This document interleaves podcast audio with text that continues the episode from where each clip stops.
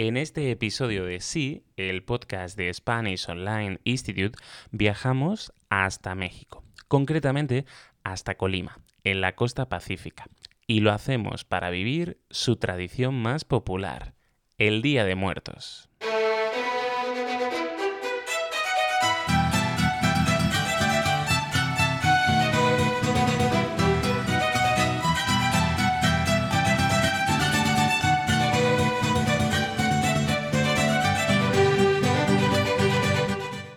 Desde hace más de 3.000 años, México honra a sus muertos en una celebración alegre y llena de color en la que se mezclan lo místico y lo profano, los ritos indígenas y la tradición católica.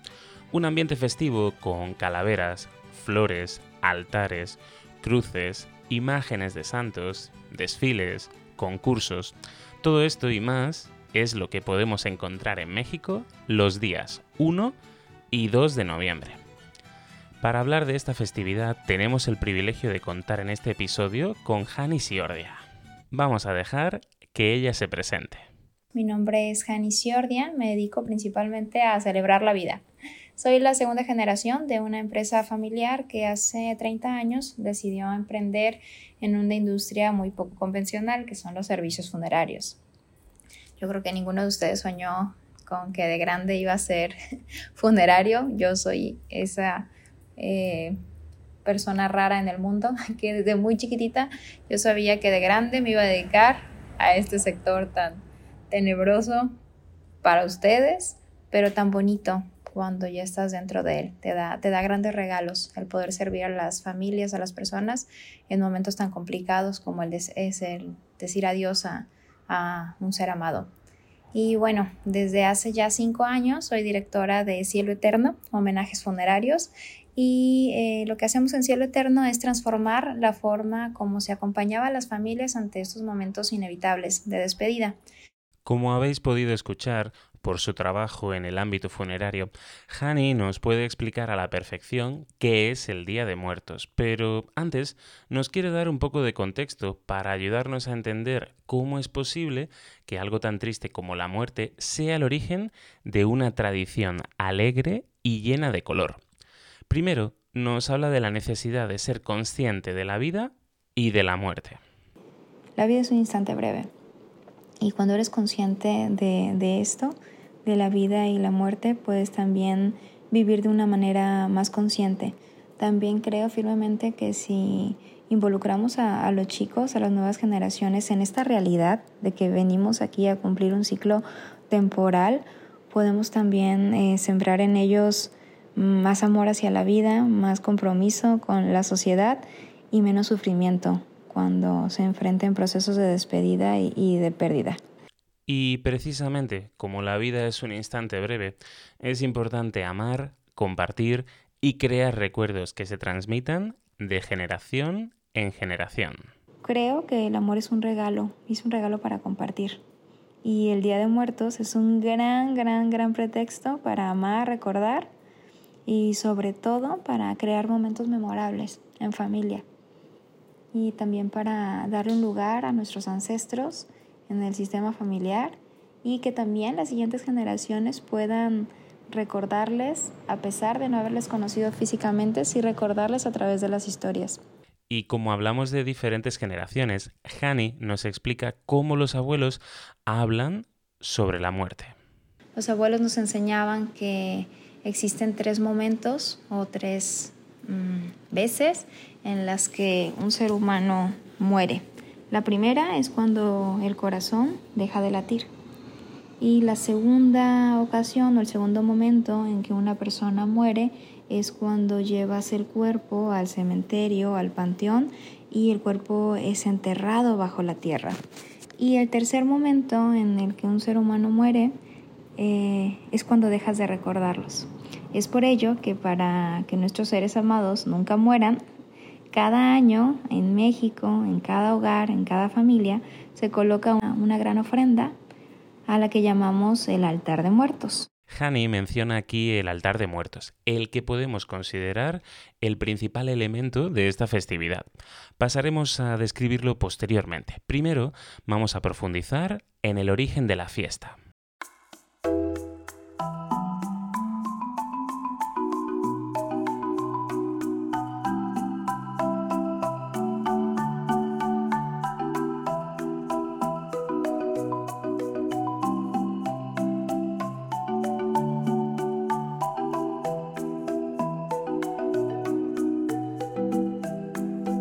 El origen del Día de Muertos está en la época prehispánica. Durante la temporada de cosecha, los pueblos indígenas, como los mexicas o los mayas, honraban a sus muertos con ofrendas y rituales. Después de la conquista, se fija la fecha de esta festividad para que coincida con las fechas católicas de todos los santos y los fieles difuntos. Durante los días 1 y 2 de noviembre, fechas de celebración del Día de Muertos, se abre una puerta entre nuestro mundo y el más allá, o el Mictlán, como llamaban los aztecas, al mundo de los muertos. Es entonces cuando los vivos recuerdan a sus seres queridos y los reciben con una gran fiesta en la que no puede faltar ningún detalle.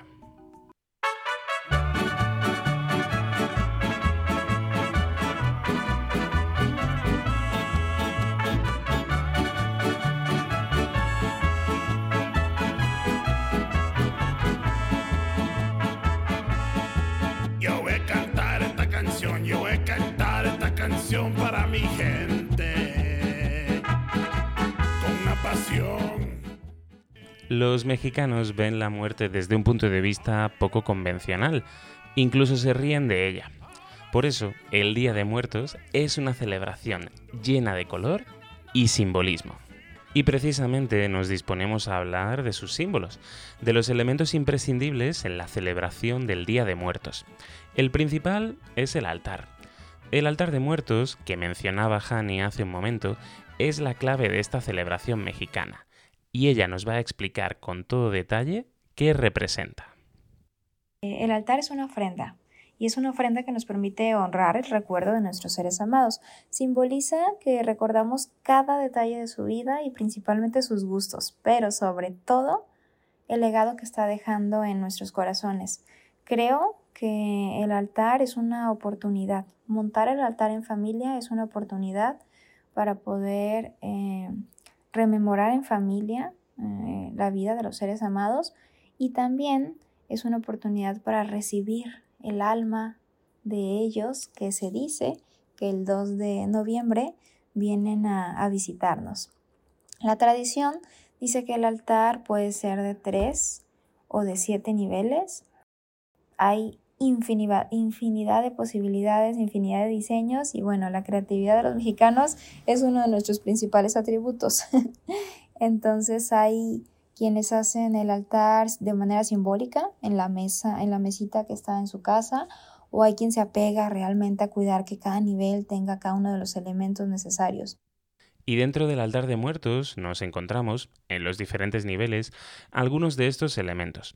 El primero que vamos a comentar es el papel picado.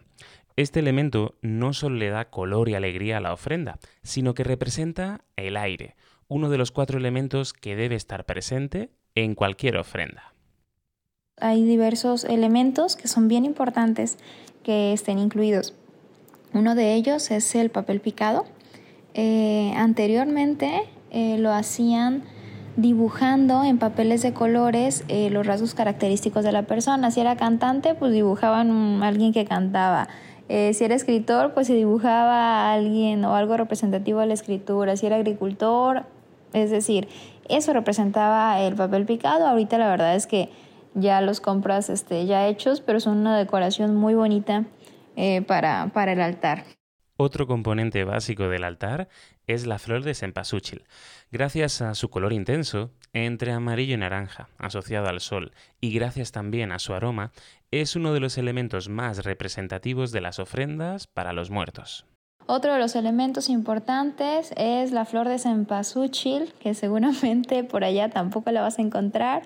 Es una flor naranja preciosa eh, que tengo entendido que solo se cultiva aquí en México. Eh, se dice que las flores de cempasúchil se colocan como eh, en la parte de abajo del altar, igual decoran todo el espacio, pero porque representan un camino.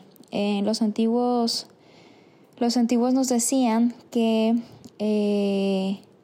la muerte era solamente un camino y que al fallecer íbamos a transitar este camino y, es un camino para llegar a, la nueva vida. ¿Vale? Entonces por eso las flores de cempasúchil son súper importantes. Y otro de los elementos que más llama la atención son las calaveras, que han cambiado sustancialmente a lo largo de los años. Actualmente se hacen unas calaveritas de azúcar, pero los prehispánicos lo que tenían para rendir un altar al dios de la muerte eran cráneos humanos. Entonces cuando llegan los españoles y con todo este choque cultural dicen, bueno, ya no vamos a exhibir cráneos humanos, vamos a hacer un mix de las culturas y entonces empiezan a nacer las calaveritas de azúcar. Ya no tenemos cráneos humanos. Quizás hayáis oído hablar del pan de muertos. El pan de muertos es un es algo bien, bien peculiar porque es como si fuera un panecito tradicional, pero está espolvoreado de azúcar y simula en la parte de arriba como si tuviera unos huesitos. Y es un diseño de pan y un sabor que solo lo encuentras en esta temporada, al igual que las flores de cempasúchil. Y Hani nos cuenta ahora algunos elementos más que podemos encontrar en el altar. es importante que se incluya la fotografía del ser amado, el agua, porque se dice que después de venir caminando eh, llegan cansados y requieren hidratarse y también requieren sentarse a comer y degustar su comida favorita. Este, se coloca el pan de muertos, como ya les había comentado. Incienso o copal es un humito santo, un humito sagrado que ayuda a conectar con, con el alma en el más allá. Se coloca sal, una cruz de sal en el piso. Mm, un arco de flores de cempasúchil, pero que también se hacen de manera así artificial. Y este, para quienes son católicos eh, se, se, suele poner también un, una imagen religiosa y algún símbolo que represente, creo que las ánimas del purgatorio. No me creas mucho con eso. y bueno, imprescindiblemente el papel picado que ya les platicaba y las flores de cempasúchil.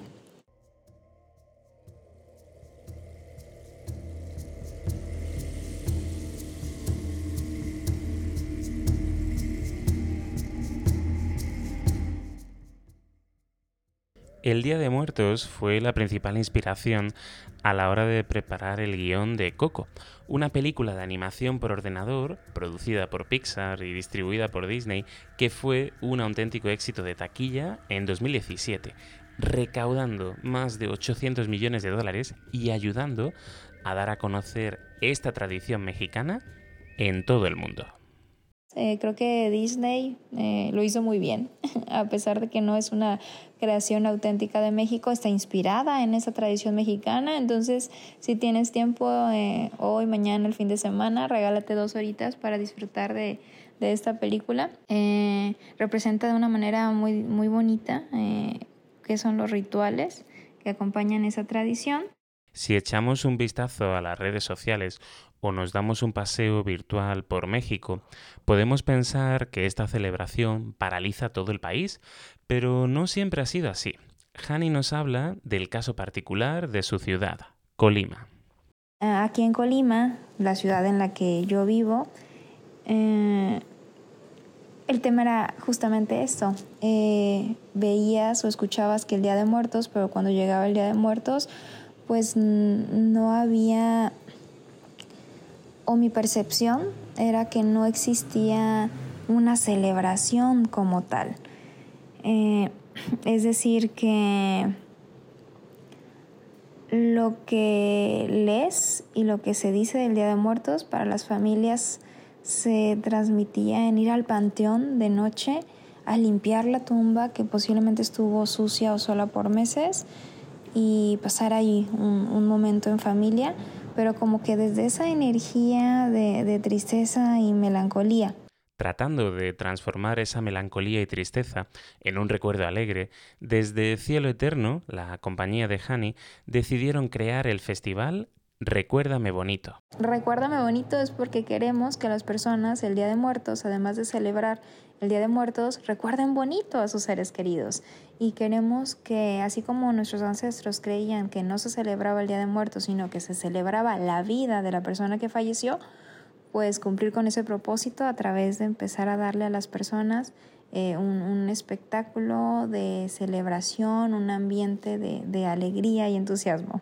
Y con todo esto, Hani se despide de nosotros. Pero este episodio aún no ha terminado. Y pues desde México, muchísimas gracias y bendiciones. A celebrar la vida.